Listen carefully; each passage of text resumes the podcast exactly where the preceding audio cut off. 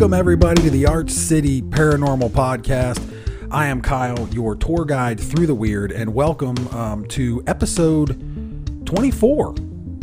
Episode 24. We've done this 24 times, and you're back. Hopefully, if this is the first time you've ever listened to this, uh, we really appreciate you checking in, checking in with us, and, and checking out the podcast. Uh, hopefully, you'll have a good time. Hopefully, we can make you smile between now and the end of the hour, and you get some information, some paranormal BS to go with. I've got some stuff lined up for today. Uh, it's been a couple weeks. Uh, we're two weeks now since the last one uh, we posted was out of town last weekend, so didn't get to to post a, a podcast. Uh, went out of town with the fantasy football league that I'm with. Uh, drank copious amounts of alcohol and basically abused my liver for three days. Uh, so the podcast was put aside for a week. We appreciate you sticking with us and, and, and listening. Uh, to the ones that have been listening with us, if you're not aware, we got picked up by iHeartRadio. Uh, they reached out um, probably about a month ago, wanted our information for the podcast, and then I guess reviewed it. And now you're able to listen to us on iHeartRadio. So if you're listening to us the first time through iHeart, it's brand new to us. We're really glad to have you. Really appreciate the listener support that we've had because that's exactly how we got noticed. So if, if you're back again after putting up with me and the weird topics that I'm able to come up with, we appreciate you checking back in. Appreciate you making this worthwhile and appreciate uh, getting the name for Arch City out there. This this week, interesting stuff. We've got uh, microbial space travel, which I found super interesting. So obviously, I'm I'm going to talk about that. Uh, the Goat Man. Has anybody ever heard of this before? The Goat Man. Some interesting pictures on the internet. Uh, we will have a Google this today, but it ties into another topic that I've got. And then also media uh, manipulation. Easy for me to say. I am one hell of an orator. Media manipulation and uh, how it works against every single one of us and shapes our view of the world and uh, the people that share it with us. We'll talk about that today as well. And probably along the way, I'll end up on a couple different tangents. May run over an hour, maybe less than an hour. When it's me by myself and I'm just babbling at you, I try to keep the shows to an hour. It's a little bit different when we've got some of the other team members in here because the tangents get way off base and they get a hell of a lot more interesting than just listen to me babble. So yeah, this past weekend I went out uh, a fantasy football league. Uh, it was my first year uh, with these guys, and we went out and had a great time. Rented a cabin uh, in the Hocking Hills, and like I said, basically just went and abused our liver for a few days. Um, lots of fun stuff happened. Uh, there was uh, apparently professional cooler wrestling, and I do mean a cooler like you would uh, store your beer in. Um, glad to say that the uh, the uh, human combatant uh, in that bout was a winner. he's trained in jujitsu, so the cooler did have an advantage for a moment, I do believe. but when it was all said and done, the human was able to come out on top. So that was a good thing. I just wish I had video, but that was that was what we got into. That's that's how. Oh, that's how interesting it got. Good time, sat around the fire, uh, smoked cigars. Just had just had a good time. So that was why we were a week away uh, from the podcast, and but we're back again. And again, glad to have you back. If you've been here before, if it's your first time here, thanks for giving us a shot. Uh, but you can listen to us on iHeartRadio now. So if you're a lot, I know a lot of folks use that for their radio basically now. Uh, but you can find Arch City Paranormal on there if you give us a, a listen. Maybe cut down on some apps on your phone or your computer. Excuse me. So yeah, so yeah, maybe we are maybe we are able to consolidate the media on your phone. Maybe I'm able to save you some space on your phone because, like I said, it's always it's always a little creepy that you've got an app on your phone where I just show up and then you come here and you listen uh, to me talk about professional cooler wrestling. So yeah, I still think that's a little weird, even this far into it. And apparently, there's enough of you that do it that we're getting noticed. But I do appreciate it. So anyway, let's get it. Let's get into it. Let's just let's dive right in. Microbial space travel. I found this super interesting because you know we've spent um a couple times uh, for anybody new uh, more than once here we've talked about how there is a theory out there that uh, the jump in primate evolution there's a theory out there by ufologists saying that possibly our DNA was manipulated by extraterrestrials and we're this experiment. There was such a, a large jump from Australopithecus to uh, Homo sapiens of today that there had to be some type of intervention in there along the way. And uh, again, I've touched on it. And what I believe the theory, the theory I believe is that there was no extraterrestrial intervention. Is just it's the advent of fire. Uh, with the advent of fire, it became easier to process protein. Cooking it then made humans uh, more readily able to grow this big ass brain that we haul around with us to learn other things. And of course, just like any other evolutionary jump, uh, basically, caveman with bigger brain was able to provide better for caveman, or excuse me, for, for cave woman. Cave woman said, Hey, our babies are going to be better. They're going to survive easier. I want to be with caveman with bigger brain because he feeds me better and he'll obviously take care of my children better. And that's how evolution works, kids. So, that being said, though, microbial space travel, there's been a study going on with the International Space Station about how how and if microbes can survive in space. And I'm going to pronounce the microbe wrong, uh, but you're welcome to Google it. It's not our Google list, but you're welcome to Google it. Uh, Okay, here we go. Deinococcus? Deinococcus? D E I N O C O C C U S. So we're going to call it, we're going to call the microbe, we're going to call this microbe D. Study went on with it. They would actually uh, attach groups of these microbes to the outside of the space station to see what exposure in space would do to them and certain certain groups of these microbes were not able to survive. However, what they found out is if they were packed together in outer layers thick enough. So, as an example, I'll just I'll just quote from the article right here that I'm looking at. After three years of space, bacteria in 100 micrometer thick pellets did not make it. DNA analysis suggested the radiation had fried their genetic material. Now, the other groups, outer layers of 500 and 1,000 micrometer thick pellets, were dead too, discolored by ultraviolet radiation and DNA uh, desiccation. But those dead cells shielded inner microbes from the hazards of space. Approximately 4% of the microbes of those larger pellets survived.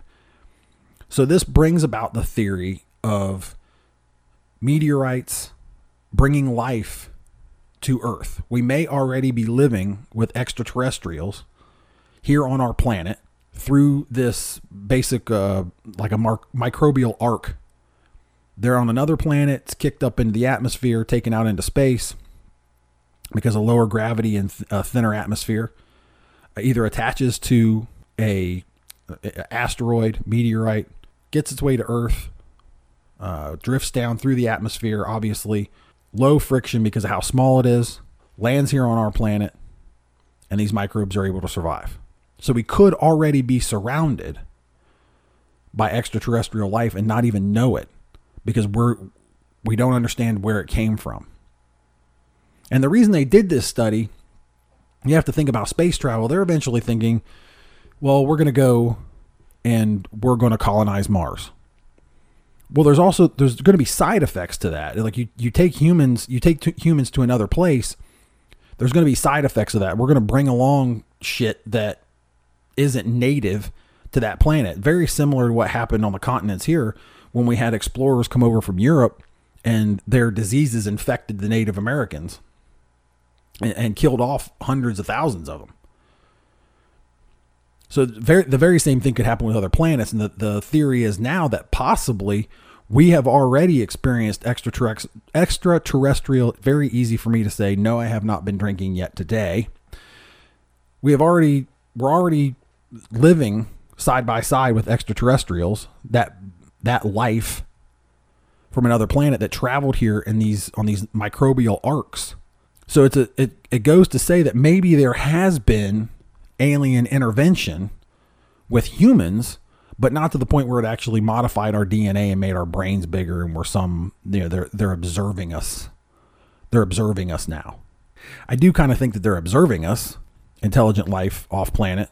I do think that they're observing us and they're probably very interested in just how dumb we are and how we've been able to to come along with some of the technological advances that we have. But it's an interesting theory to think that well maybe we already are living beside Martians. Maybe we already you know have some type of Jupiter DNA and plants outside or even in us that we've adapted to and that we've actually evolved from this extraterrestrial again difficult for me to say extraterrestrial life that has come here so extrapolating from the uh, survival data after one and two and three years of exposure uh, the scientists es- estimate that a 1000 micrometer polyps could survive eight years just floating through space and the quote is that's enough time to potentially get to mars so the worry is is that we would also contaminate other planets, but it does bring up the theory of that we're already living side by side with extraterrest- extraterrestrials. I'm having so much trouble today. What is that all about? Words are difficult, folks. They're difficult. There's all these letters, and they, they put them together in these groups, and then they're called words, and they're difficult a lot of times. So that's interesting. And then also, it segues nicely into our next story. But what do you think? Could this have already happened? They've documented that it is, is absolutely possible. They've scientific, t- scientifically, I can't talk. Eh. This is why I need other people in the room. I'm left to my own devices and I start overthinking, and words become very difficult. Like I said, I've not even been drinking yet today. So, what do you think? Is it a possibility that we've got alien life already here is a is a beautiful flower in your garden originally some type of genetic material that came from another planet here on an asteroid or drifted down on its own after surviving years in space. And it's so normal that we don't even consider it to be alien. Would it document some type of other evolutionary missing link in another animal here? I mean look at platypuses. Lay it's got a beak it lays eggs it's a it's a it's a it's for all other intents and purposes it's a mammal. Giraffes extra long neck horse really spotted horse what is that an appaloosa hmm. i don't know might be something to google so actually modification of dna actually segues really nicely into our next story and that's the Goat Man. Now, if you haven't heard of this before, it's um, it is a human goat hybrid that typically attacks teenagers uh, when they're at their favorite makeout spot, if you know what I mean. Teenage group sessions, put it that way. In the back of your boyfriend's car, that's when Goatman typically attacks. so lots lots of these stories that's how these stories go a, a, couple teenagers drive out to their favorite makeout spot you know like horny teenagers do they're in their middle of their base running. And what happens? Goat man shows up shakes the car scares the shit out of them and then they drive off into the night uh, completely worried that now they're going to be chased by this cryptid, this cryptozoological freak that is Goatman. And that's how like almost all the stories go that you hear about this guy. Typically, the stories come out of uh, Maryland, Kentucky, and Texas, which is odd. Not that there's so few. You they're so geographically spaced out. Like when we talk about, whenever we talk about Bigfoot, it's usually a, a pretty wide area. In fact, I mean worldwide. People talk about Bigfoot, Yeti, Sasquatch. That somebody somewhere has a big hairy guy story, and that's what they talk about. This this freak in the woods, you know, uh, sort of looks sort of looks like a man, but he's really hairy and he makes weird noises, and sometimes they thump on trees. So the the odd thing about this is these are pretty localized for experiences that these people are having. Maryland, Kentucky, and Texas. So we'll start off in Maryland, which is a very interesting story when we talk about modif- uh, DNA modification. The the story out of Maryland basically is this: uh, that the the goat man is a CIA experiment used to uh, develop soldiers that could easily infiltrate behind enemy lines and survive easily. The the theory being, okay, it's a man hybrid goat, so then rather than having to pack in food or anything like that, they could sort of be under the radar. They're eating grass. If you look anywhere in the world, there's some there's some version of a goat there. Anywhere in the world, any environmental situation, there's some type of goat nearby. So the theory is that the CIA and military experimentation on humans and goats hybrid and they created this thing. And this thing is this animal with a goat's head uh, with a relatively human torso and then the legs for whatever reason the in the genetics the the rear hindquarters was the more dominant over human DNA. So they have those those those legs, you know, like bend backwards, like the knees are backwards in comparison to a human's, like for you know, like for your dog, or well, you know, goat legs. I mean, there you go. Imagine that. So anyhow, uh, these reports are so thick in Maryland about people having these experiences and seeing these things that the the um okay, so there's so many reports that come out of Maryland to come out with, with this DNA they're supposedly being messed with and they've come up with this cryptid and this this guy is in the woods now and he's harassing teenagers. There's so many of these reports that usda actually has to come out and officially deny that that happened. The cia quietly never said anything but the usda did actually come out and officially deny the existence of this. So that's how bad it got. Almost to the point where you see those old ufo reports and you know the, the air force had to come out and say hey look there's nothing to see here. It's a weather balloon so basically, the USDA comes out with their own story. Like, look, this is just a weather balloon harassing these kids. We, it's just this rogue weather balloon. We don't know why it doesn't want these kids groping each other in the backseat of their car. But it's not real. It's not happening. So interesting there. So, and then in Kentucky, there's one quick report. Uh, Kentucky that um, where people were so scared of the sighting that they would jump to their death from this bridge just over this Pope Lick Creek. You can go ahead and look that up, Pope Lick Creek.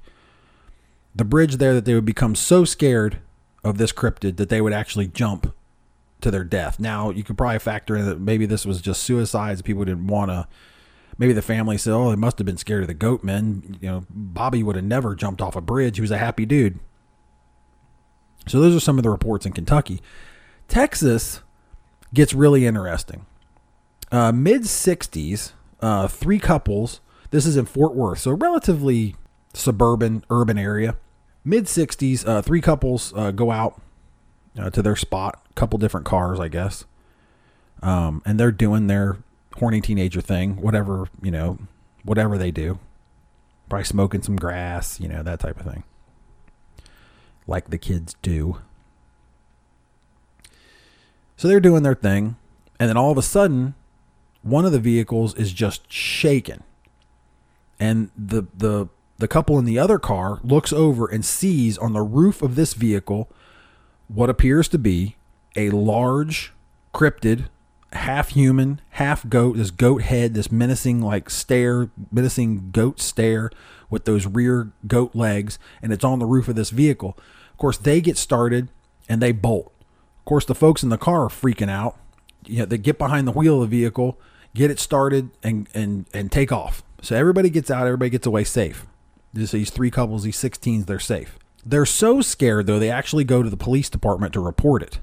Now, when they show up to the police department, they're tr- they're telling you know this thing jumped on our roof, you know this really happened, and of course you have to picture yourself as you're this probably this sergeant in the middle of the night. So let's say it's one o'clock in the morning. Here's these teenagers. You know they were out at Lookout Point or wherever it is on Lake Worth there, by Fort uh, or in uh, Fort Worth, Texas. You're thinking they're probably high on something, probably stole alcohol from their parents, something. And now they got this story of this goat man on top of their car. You know, two two of the teens say they saw it. Of course, the other ones were in the vehicle. They felt it on top of the car, heard it on top of the car.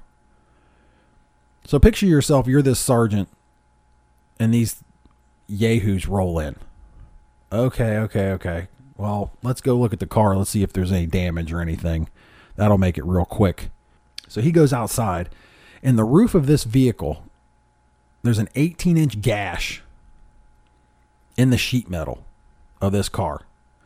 Now let's set the stage real quick. This is like 1960, let's say it's 65. So you figure a teenager's driving this car.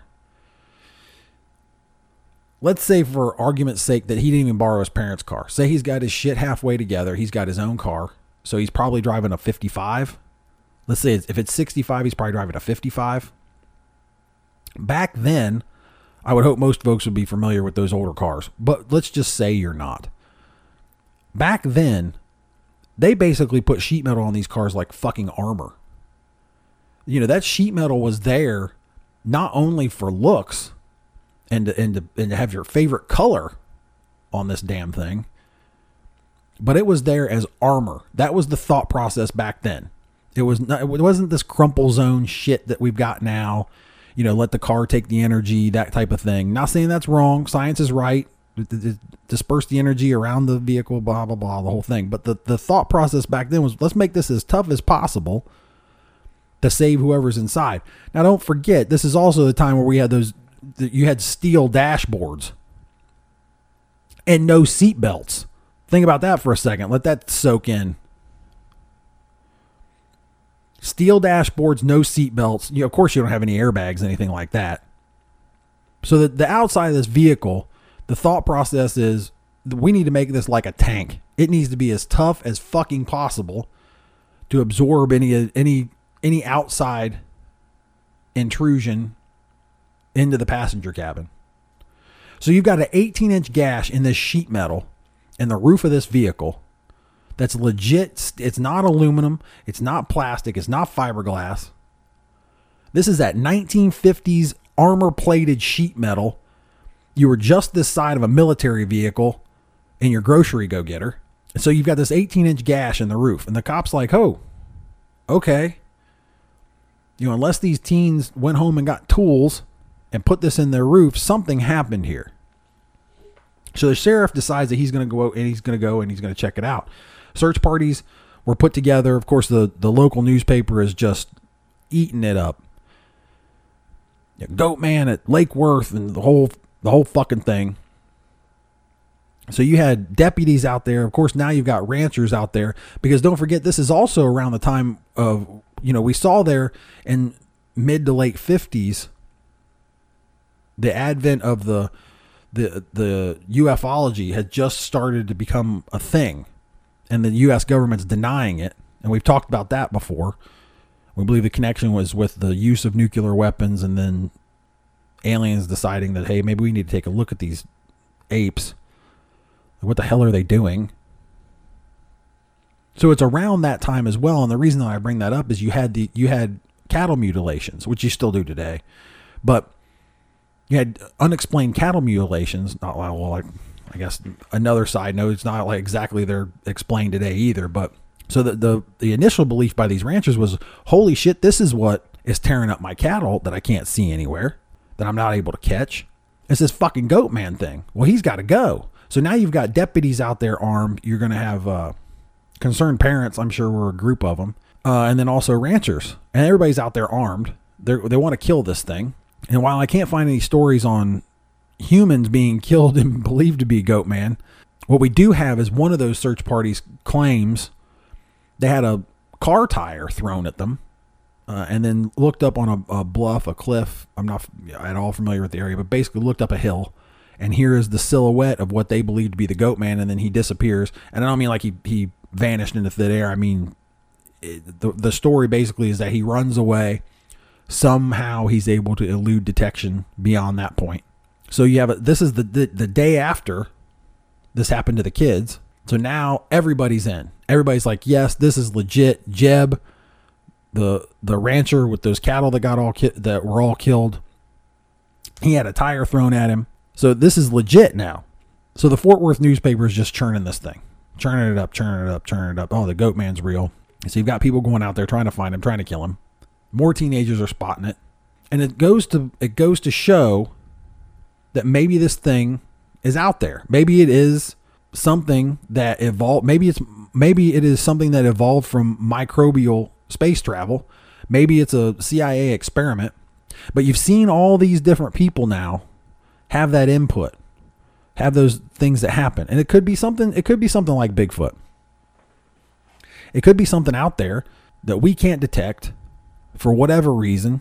If he's a military trained CIA experiment, maybe that's what he does. It was designed by the military to infiltrate behind enemy lines. That's what the thing is designed for. It's designed to be out there and not be detected. So is that something that is that something that could be there? I mean, it's possible. I'm not sure how you disprove it unless you just want to say, "Hey, it ain't real." But it goes in line with with Bigfoot for me. You get to where now with the advent of technology that there should be something. There should be a video, a picture, something to at least make you go, huh, maybe that's legit. Or the flip side of it, like, oh, wait, that's what that was. But you hear about those things, and we can go back to the, the microbial stuff again, that evolves just out of weird weird shit. I mean, if, if you're to if you're to believe that uh, from different planets, if you believe that somehow, some way, these microbes from another planet traveled here, could we have these animals that have shot off in a different direction that that belong to no family tree limb, evolutionary tree limb of something you know like you've got because you've got all you've got a lot of these out there. You've got you've got of course Bigfoot, which is probably Sasquatch most popular. He's the rock star. You know, he's like the Elvis of cryptids. And then you've got like the New Jersey Devil, uh, Goat Man. Uh, we've got Loch Ness Monster. What else is there? Mothman. You know, what if all these things are somehow derived from other planets, and that's why they're so strange to us? Maybe that's why it's so easy for them to to to disappear because there just simply is not. They're just built that way. They're built to completely elude us. And the CIA thing with Goatman, it, it, it plays right into that story, doesn't it? Like you want to create this creature that can infiltrate somewhere and completely disappear and not need to sustain itself on anything more than probably I mean what a goat would consume. I mean he's out there mowing your lawn. It creates ideas that maybe it's plausible. You see what I'm saying? So the the the thought that this is out there and that it's been genetically designed to not be detected by us.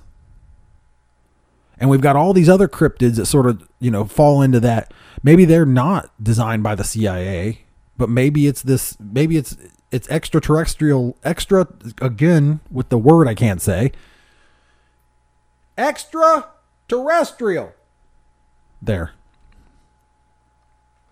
when I go back and edit this maybe I just need to clip that in every time I try to say that just me screaming it off mic anyway so you have these animals that really don't fall in because because there's a there's a bunch that we we know of. There's a bunch that you know we we can see every day, and you look at them and you go, "Fuck, did that happen?" the and the the platypus is a perfect example.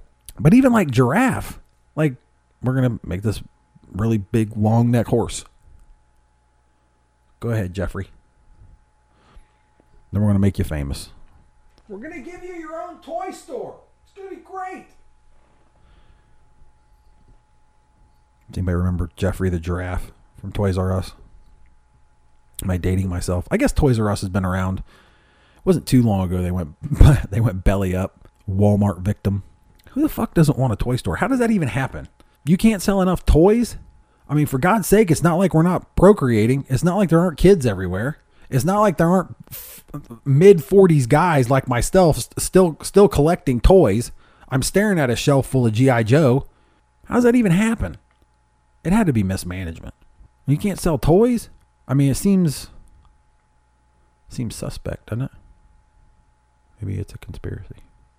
Maybe that's something else to look into. I think it's got to be really poor management if you can't sell toys.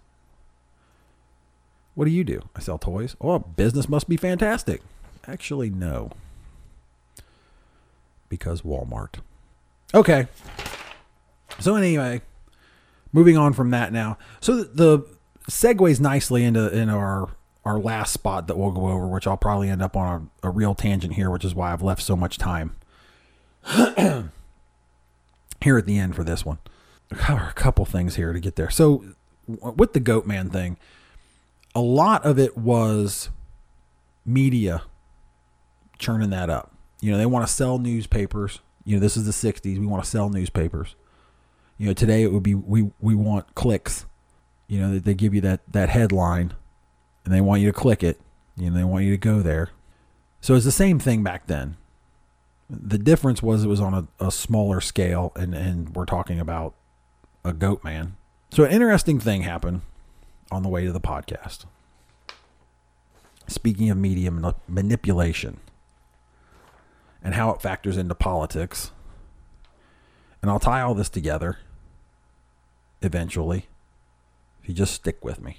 Jerry Falwell. Is anybody familiar with that guy? Jerry Falwell Jr. Anyone familiar? Jerry Falwell Jr. is the former president owner of Liberty University.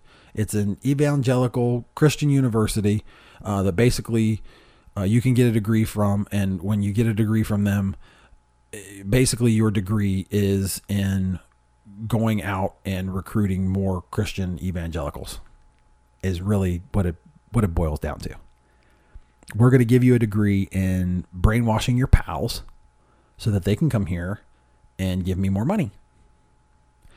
So recently, within the last few days here, it probably wasn't a few days. Doesn't matter. Jerry Falwell Jr. resigns from Liberty University, saying, you know, it's time for me to go on. My wife has had an affair. I need to get my life in order, which is a really cool way of, of uh, spinning that story, which we're going to hop into here in a minute.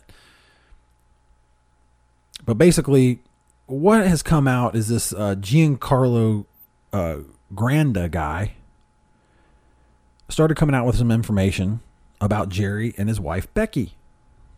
Becky with an I, because how the fuck else would you spell it? And I'm just going to quote some stuff here from Reuters, so you don't think I'm like this isn't a, a an opinion piece. This is this is shit that happened. We'll get into my opinion later from Reuters. Uh, this uh, Granda, Giancarlo Granda, says that he was 20 years old when he met Jerry and Becky Falwell while working as a pool attendant at the Fontainebleau Miami Beach Hotel in March of 2012. Starting that month and continuing to 2018, Granda told Reuters that the relationship involved him having sex with Becky Falwell while Jerry watched. Now, this seems really far out there for this, you know, Christian evangelical guy. You know, maybe, you know, obviously he's a millionaire. His dad made a bunch of fucking cash going around the world and spouting his Christian uh, his Christian beliefs. Uh, a lot of people fell in love with him. Jerry Falwell was the man, blah blah blah. So, it could be one of those things where this guy's just like, "Hey, you know, I'm going to I'm going to work them for some money and this is my payday. I had some, you know, I did talk to them. They did know me. Uh, it's time for me to get paid. Fuck them. I'm going to take them down. Well, so plausible deniability and all that. But then Granda, then this is quoting, I'm quoting Reuters again. Granda showed Reuters emails, text messages, and other evidence that says he says demonstrate the sexual nature of the relationship with the couple who have been married since 1987. And quote, Becky and I developed an intimate relationship, and Jerry enjoyed watching from the corner of the room. Oh, can you even imagine? So here you are, you're this 20 year old kid. You know, this 20 year old kid, and she's she's she's okay. I mean, you know, she's all right. Um, I'm sure you can you can go Google her if you want. not the not the Google this segment, but you can Becky with an I, B E C K I, Falwell. You can see pictures. She's not bad, but you figure a 20 year old guy, the opportunity, the opportunity to bang out this milf.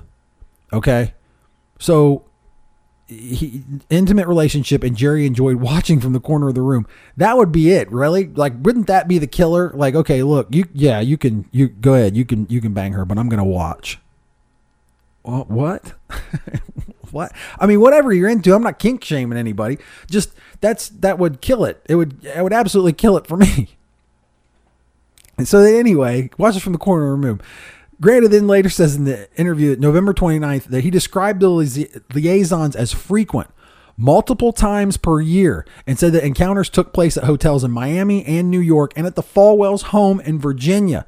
His friendship with the Falwells eventually soured and uh, in part because he wanted to dissolve his ties, and the couple fell into a business uh, business dispute with them. Now the thing here is.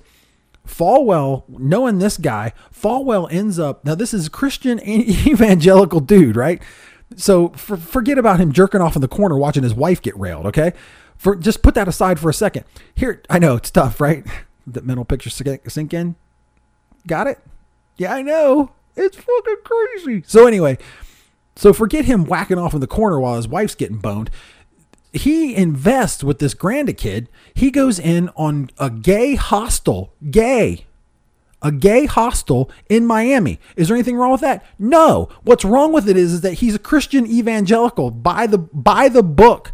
Christian, Christian, Christianity, gay relationships are wrong, but they can have my money and I can make money off of them. So he invests in this this gay hostel in Miami eh, there's actually it's it's there's more than that. But just just that alone on the face of it, right? So so he goes he goes in and, and he's he's invested in this. So Jerry comes back and he, he blames Becky for the affair, saying that that uh, she she definitely fucked the pool boy, um, but that it was behind his back. He had nothing to do with it. Absolutely, you know, he certainly certainly wasn't in the corner watching it all happen. Uh, the, the, so Falwell issues a statement with the Washington Examiner, uh, in which he says that the, the wife had an affair and that um, he had been trying to extort money from the couple over the matter because they wanted to keep it quiet. Um, he uh, Granda denies. I'm quoting again. Granda denies any such intent, saying he was seeking to negotiate a buyout from the business arrangement he says he had with the couple. The material Granda showed Reuters includes screenshots from what Granda said was the FaceTime conversation he had with the Falwells in 2019. Remember, they got together in 2012. This is from 2019, right? During that call, Granda said Becky was naked as the two discussed their relationship while Jerry peeked from behind the door.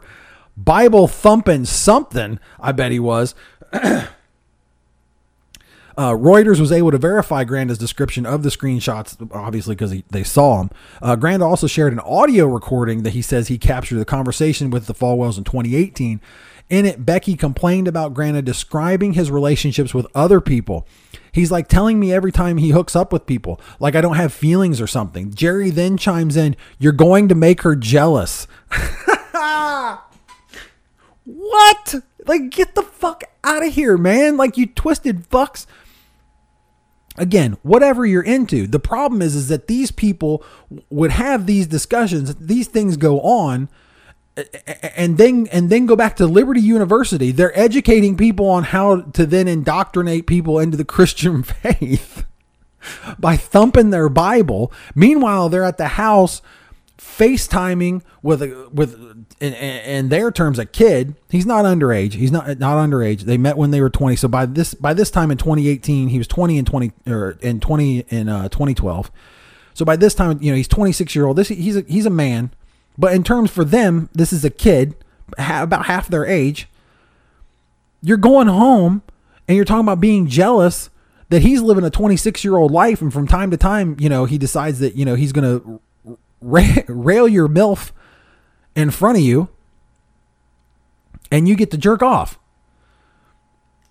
Earlier text show, quoting again, earlier text show a friendly and romantic dynamic between Granda and Becky Falwell. One 2012 text, me- text message, which Granda said came from Becky, read in part, Right now, I'm just missing you like crazy. Have you had this effect on all your lady friends?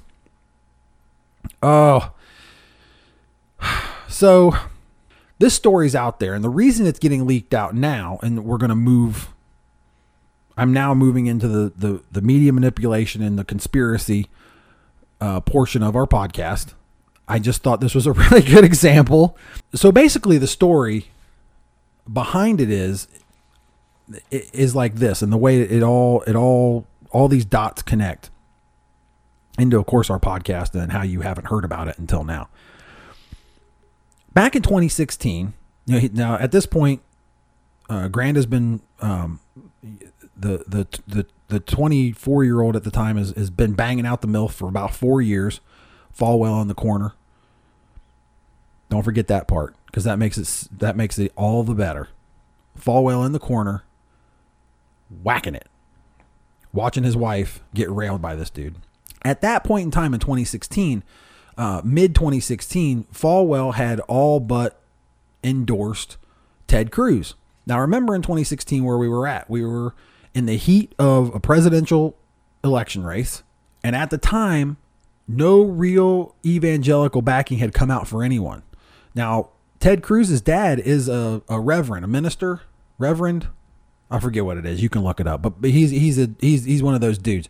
So it was a foregone conclusion that Falwell's going to back this guy because I mean, why why wouldn't he? His dad's a his dad's a man of faith, and I'm not saying anything about uh, the senior Cruz. I have no information about him anyway, but I'm just gonna birds of a feather. Okay, that phrase never fails. Never fails. Birds of a feather. Anyway, for all the for all intents and purposes, there's no reason why Falwell wouldn't come out and, and back Cruz. Even to the point where when if you if you look back, when Ted Cruz announced his candidacy to run for president. He did it at Liberty University. He did it in the, the arena at Liberty University. Now, who is the president and owner of Liberty University? That's right. That's right. Jerry Falwell Jr. So there were already connections there. It was it was th- this this was going to happen.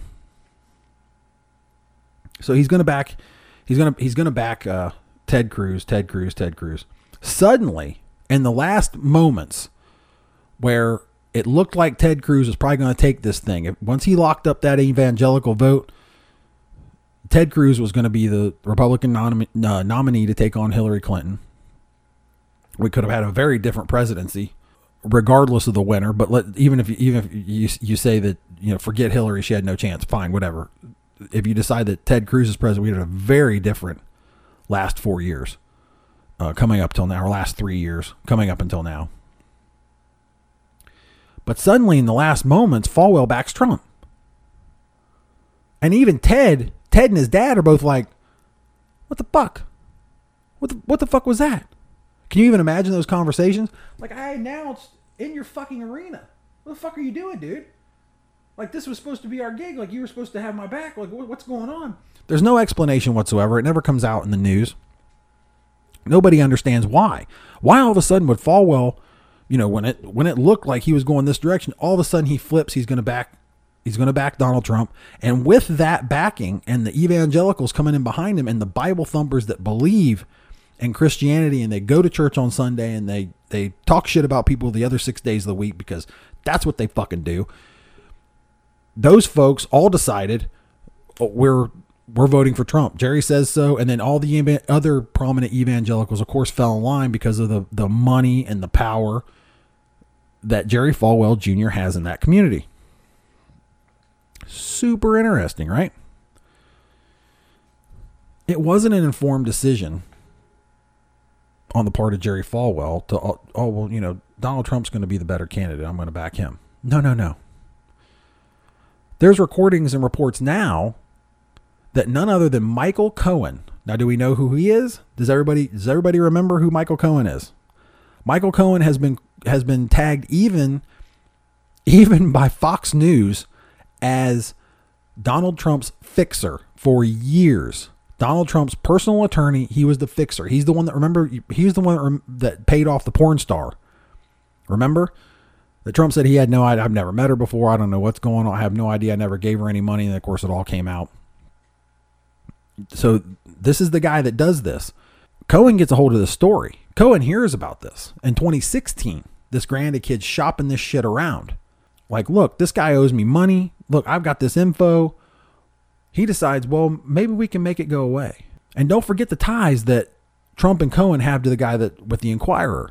So while it's not confirmed that that's what happened, it is confirmed that Granda was trying to tell this story back in 2016. And then all of a sudden the story goes away. And then now it comes back after this financial deal had fallen through. So basically, uh, let's let's see. Uh, too much in the pre-tax money. I'm trying to find the real estate, uh, the real estate part of the story here, so that we can go. Oh, it's just crazy. You should see the pictures. How creepy it is. The pictures of these two together. And I'm not even talking about the the wife. I'm not even talking about Becky and this. guy. I'm talking about the the guy. So anyway, Falwell invests. There was some kind of fraud involved with uh, this hostel, this gay hostel. And again, I'm not, I'm not king. If that's what you're into, dude, that's what you're into. Like I don't, I don't, I could care less what any of you do in your bedroom. I've always said, if it doesn't involve children and it doesn't involve animals, I don't give a fuck. I don't care what you do. Go have fun. Have a great time as long as everybody's consenting. And again, no animals, no kids. Have a great time. You know, put on the the the furry suit and run around in your backyard. I, I I, with no ass. I, I can't. I don't care. I don't care. Ashless assless chaps. I don't care. Good for you. But to have that go on and then go back and then go back to your Christian university where you're indoctrinating these people to basically indoctrinate more people and then praise Jesus while you're allowing and you're complicit to your wife having carnal carnal relations with another man. I'm trying to how I can letting her get railed by another dude while you jerk off in the corner, and then want to be and, and then want to be Captain Pious. that's what's wrong with it. So that's more man, media manipulation. And that segues nicely. so the conspiracy theory there is is that they basically leveraged Falwell to get the evangelicals to back Trump. It locks up part of the election or locks up a, a large base uh, for those votes for him.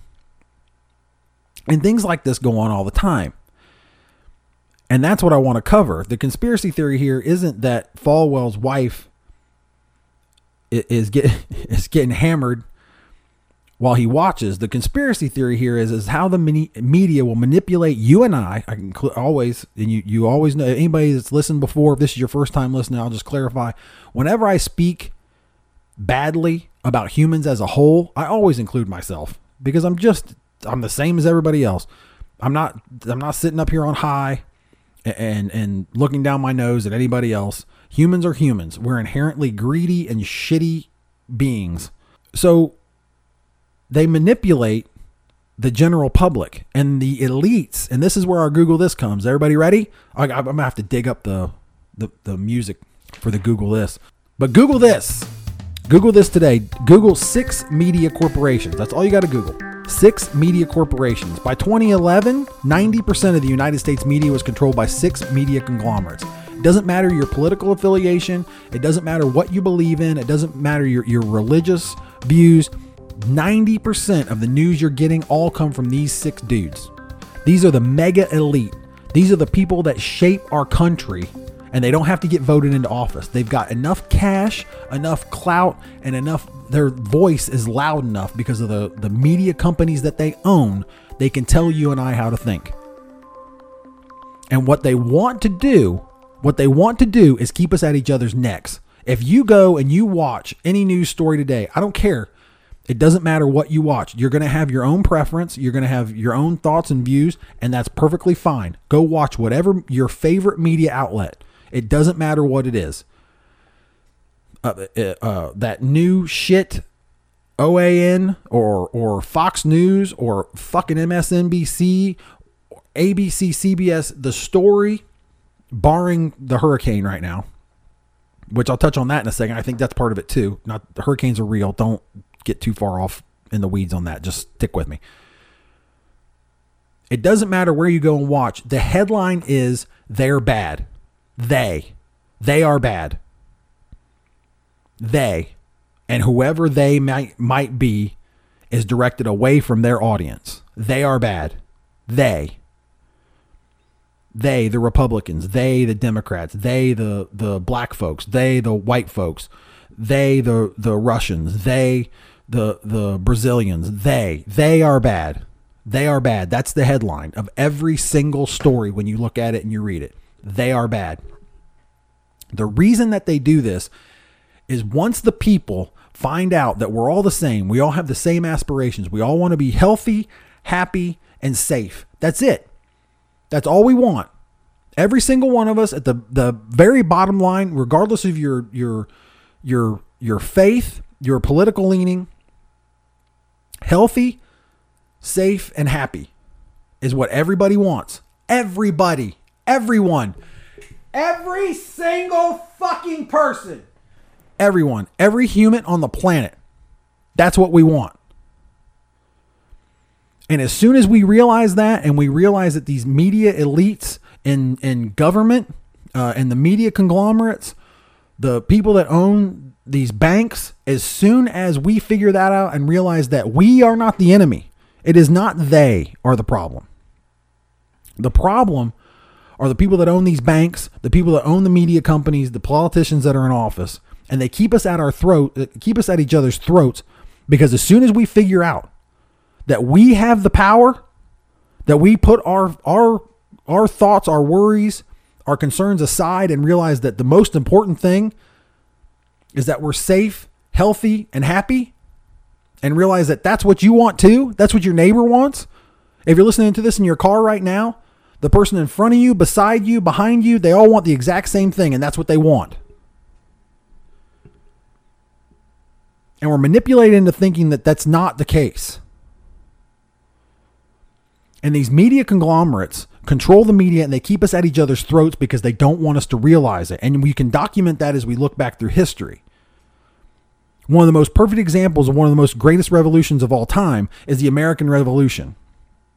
When we rose up, 13 colonies, 13 colonies of ragtag, should have got our ass kicked day one people came together and took on the the the world's greatest colonial power at the time. So powerful, so powerful that was was Britain at the time that don't forget that you can look back just as recently as the mid 90s as when they started relinquishing the, the their colonies. They held colonies up through the mid 90s. Now you still got like British Virgin Islands, that, that, type of thing. But I'm talking like if you look like Hong Kong was the biggest last vestige of British colonialism. It lasted until the 90s. The majority of the people listening to this podcast right now probably remember it. That's how powerful they were. They had their fingers everywhere. They literally dominated the planet. And these 13 colonies said, no, hold on a minute. We have our own vision. This is what we're going to do. And the way we did it was communication. It wasn't about being tougher. It wasn't about being smarter. It, it certainly wasn't about, about being more uh, well organized. There wasn't a more well oiled machine than the British Navy or the British Redcoats. There just wasn't. The a more well oiled military machine probably didn't come into fruition un, until I would I would say I would say 1930s, either either 1930s Germany or or or the the same with the United States. There was not a more well-oiled military machine until those two groups. because everybody was still sort of scattered during World War One. So he sort of put that aside. But we did it through communication. And if you look back on then, we had the advent of the, the printing press. And who ran the printing presses? The people did. Regular people bought printing presses like the copier or the, the, the printer that you've got in your home office or in your kitchen or wherever the hell it is at your house. They printed flyers and news stories and they they communicated with one another. It wasn't controlled by some big conglomerate. Paul Revere Paul Revere had his infamous ride, but he was also a guy that printed a little tiny newspaper and led that charge. The exact same thing happened in France when they overthrew the monarchy. They controlled the media. The advent of the printing press and the people that, that owned it were the people. And they overthrew they overthrew a monarchy a monarchy that at the time, don't forget, at the time was the, one of the most powerful nations in Europe. I mean, literally running rampant through Western Europe, beating the shit out of everybody. Spain had sort of let their guard down. Spain and Portugal had more had focused more on the Americas and competing. excuse me. Had focused more on the Americas and competing with with Britain. So France with Napoleon in the lead, had run roughshod through Europe doing just whatever the fuck they wanted to do. So the military power was there.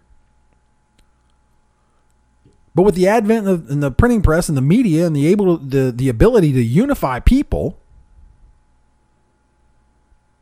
they overthrew a monarchy. Now it all sort of went sideways later. They put the you know they put the directory together and never forget that you know Napoleon was a I mean he was just a strategic genius.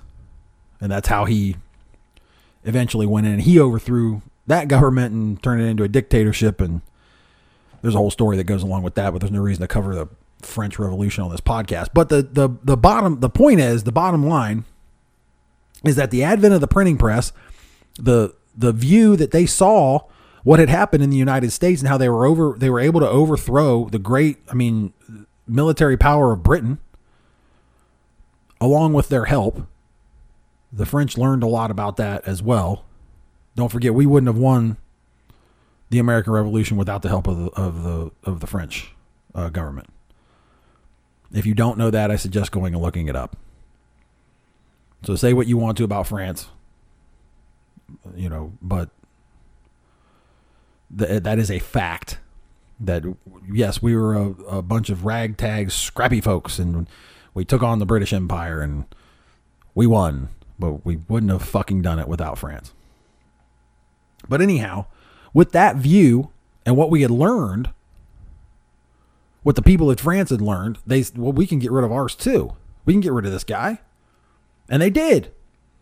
And like I said, it was very flimsy and later on, Napoleon was able to to manipulate it in the, a bloodless uh, coup that installed him in power, and then the same thing. But and, and another another perfect example, like I said, the greatest revolutions in history of our planet happened because we can we the people. I'm speaking as we the people controlled the media.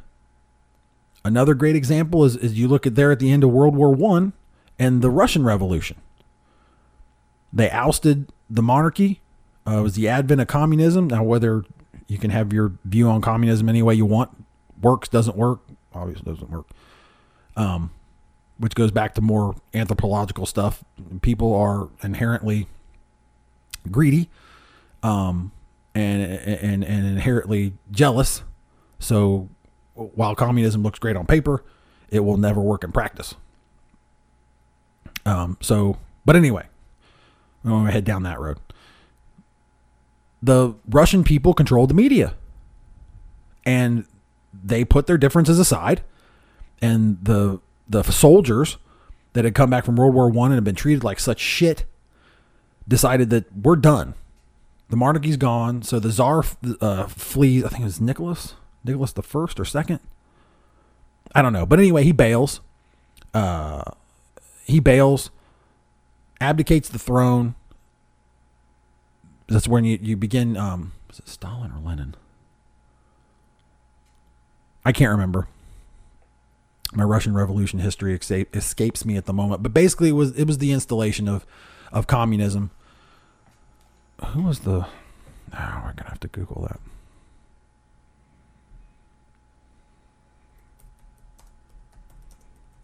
Lenin came to power. I think it was Lenin. Yeah. So the Bolshevik Party, Vladimir Lenin, in the uh, October uh, Re- Revolution was when Lenin became um, the leader. After all that, and part of the revolution, uh, in, in the installation of communism, and uh, yeah. So, but the the key factor, and these are the three great rebellions that shaped our planet that shaped that i mean really shaped our planet today. Not only not only just in those times of where leading up to to world war one and then post world war one for for russia and get, and going into world war two it shaped our planet. And the the the reason it shaped our planet and the the how they did it was the people controlled the media. And the elites didn't understand that but the elites have a bunch of cash and they're well educated. And they know that now. They've learned from history, they've learned from it. So when you hear voices talking about how we need to ignore the media, we need to go out and find our own news, we need to go out and, and begin listening to each other and not listening to what the talking heads on television are telling you and I. Those are the people you need to listen to. Those are the revolutionaries. Those are, it's not the loudest voice they're allowing you to see on MSNBC. It's not the loudest voice that they're allowing you to see on Fox News or CBS or MS or excuse me or or or ABC. Those folks are the folks that they're allowing you to hear. They're not the voices that you need to be paying attention to. The people you need to be paying attention to are the ones asking for union among everybody, regardless of, of race, creed, color, doesn't matter. The real conspiracy is that six companies control every bit of news that ever goes into your eyeballs and ear and ear holes every single day. And until you be able to, to, until you're able to curate that for yourself, until you're able to look at that through a lens of that headline is They Are the Enemy. You'll see it today. Take one day. Take one day that you're listening to this podcast. When you watch the news tonight, identify the enemy in every news story. Some of the news that you're going to see today is going to be about Hurricane Laura.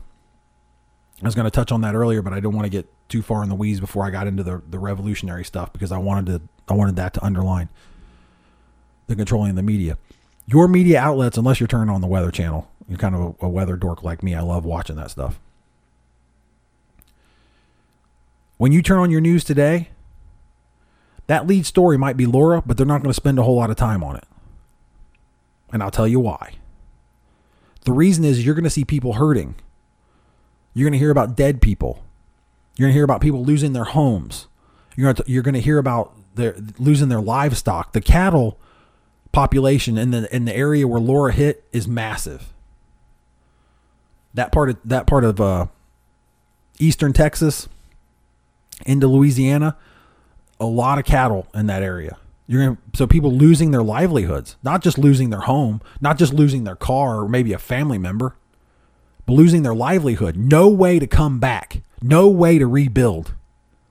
No way to get their life back on track they're not going to want to tell you that story. They're not going to want to tell it to you for that long. And the reason they're not going to tell it to you is because there's no enemy.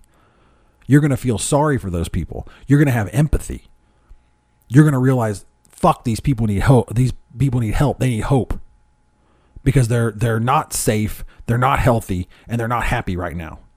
These people need help. They need my help. If they linger too long on that story, the narrative goes away of who's the enemy. Who's the enemy? Weather? What? We can't have them fight weather. They need to fight each other. And if they're fighting each other, they're too fucking busy to be fighting me. which means I stay safe, which means I keep my money, which means I stay in power.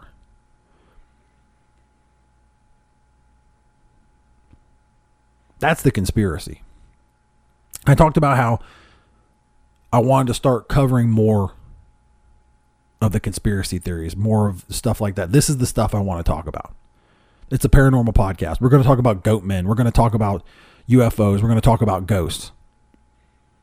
But stories like these are the real conspiracy out there.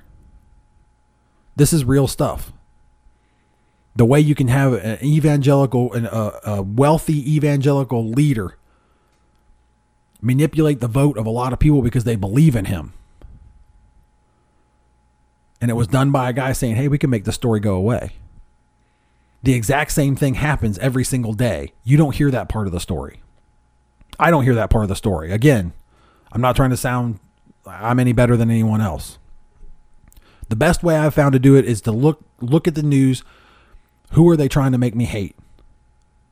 They are the enemy. Find the same news story, go to three different websites, watch two different news channels, whatever it is you need to do to start start curating your own news and to begin to understand it. And you'll see it. You'll see that your neighbor's not your enemy. Or uh, you know, I'm very I'm very left. I'm a Democrat. But the Republic the Republican guy next door is not my enemy. He may still be convinced that he is. I'm not. Once you begin to look at these things, you start to see these conspiracies, they, they, they just materialize in front of you and they're real. They're absolutely real. It's not Pizzagate and Epstein and all that. Which let's face it, that you know, I mean that's becoming even more real every day with the facts we figure out. How is Maxwell not dead? Giselle, is that how you pronounce her name? Giselle Maxwell? Gisine, whatever. G Maxwell. How's she not dead? I fully expected her to be dead by now. I guess if she dies too, that puts way too big of a spotlight on it. We start questioning that. Epstein didn't kill himself. The thing about it is, they have so much power, they don't give a fuck. They knew you and I would know. They would. They knew that we would know, and they don't fucking care. And they killed Jeffrey Epstein right out in front of everybody. It didn't even matter. They don't give a shit because they control the news cycle. They control what you what you see. And the majority of the people listening to this, you may go back and you, you may take my advice. Looking at every news story, they are the enemy. But a lot of people out there don't. They don't see it. The vast majority of people do not see it. Everybody around you, they don't see it. It's absolutely fucking real. How they control, they mind control everyone and they do it right out in front of everybody. Because what are you going to do? You're going to be you're going to be one dude with a podcast trying to tell everybody, "Look, pay attention to this." It's the one platform I have. So I guess I mean I will. There's others out there too. But it's slim. Very few. It's something to consider. It's something to look at. I hope you will. Safe, happy, and healthy. That's what your neighbor wants. That's the, the guy that they've convinced you that, that, that you need to hate on the news. That's what he wants. That's what everybody wants. They'll convince you otherwise. They'll try to anyway. That's it. Episode 24 in the books. I appreciate you tuning in. I appreciate you listening to the Arch, Arch City's Paranormal po- Podcast. Appreciate you tuning in. Appreciate you listening to Arch City's Paranormal Podcast. Make sure to come back, give us a, a subscribe, uh, rate us if you can, if you enjoyed what you heard. Again, if it's your first time, really glad you stuck it out with us, stuck it out with me, listen to me ramble. Hopefully, you'll uh, come back and listen to the next one. But sincerely appreciate you guys listening. Take this week to watch news differently. It'll change your mind. Take this week to understand that everybody around you wants to be safe, they want to be happy, and they want to be healthy. That's it. Use this week to do that. You'll feel better too. Once you let go of that shit they're feeding you, you'll feel better. So you go out and be safe, be happy, be healthy, and make sure that you also stay weird. Thanks for listening, everybody.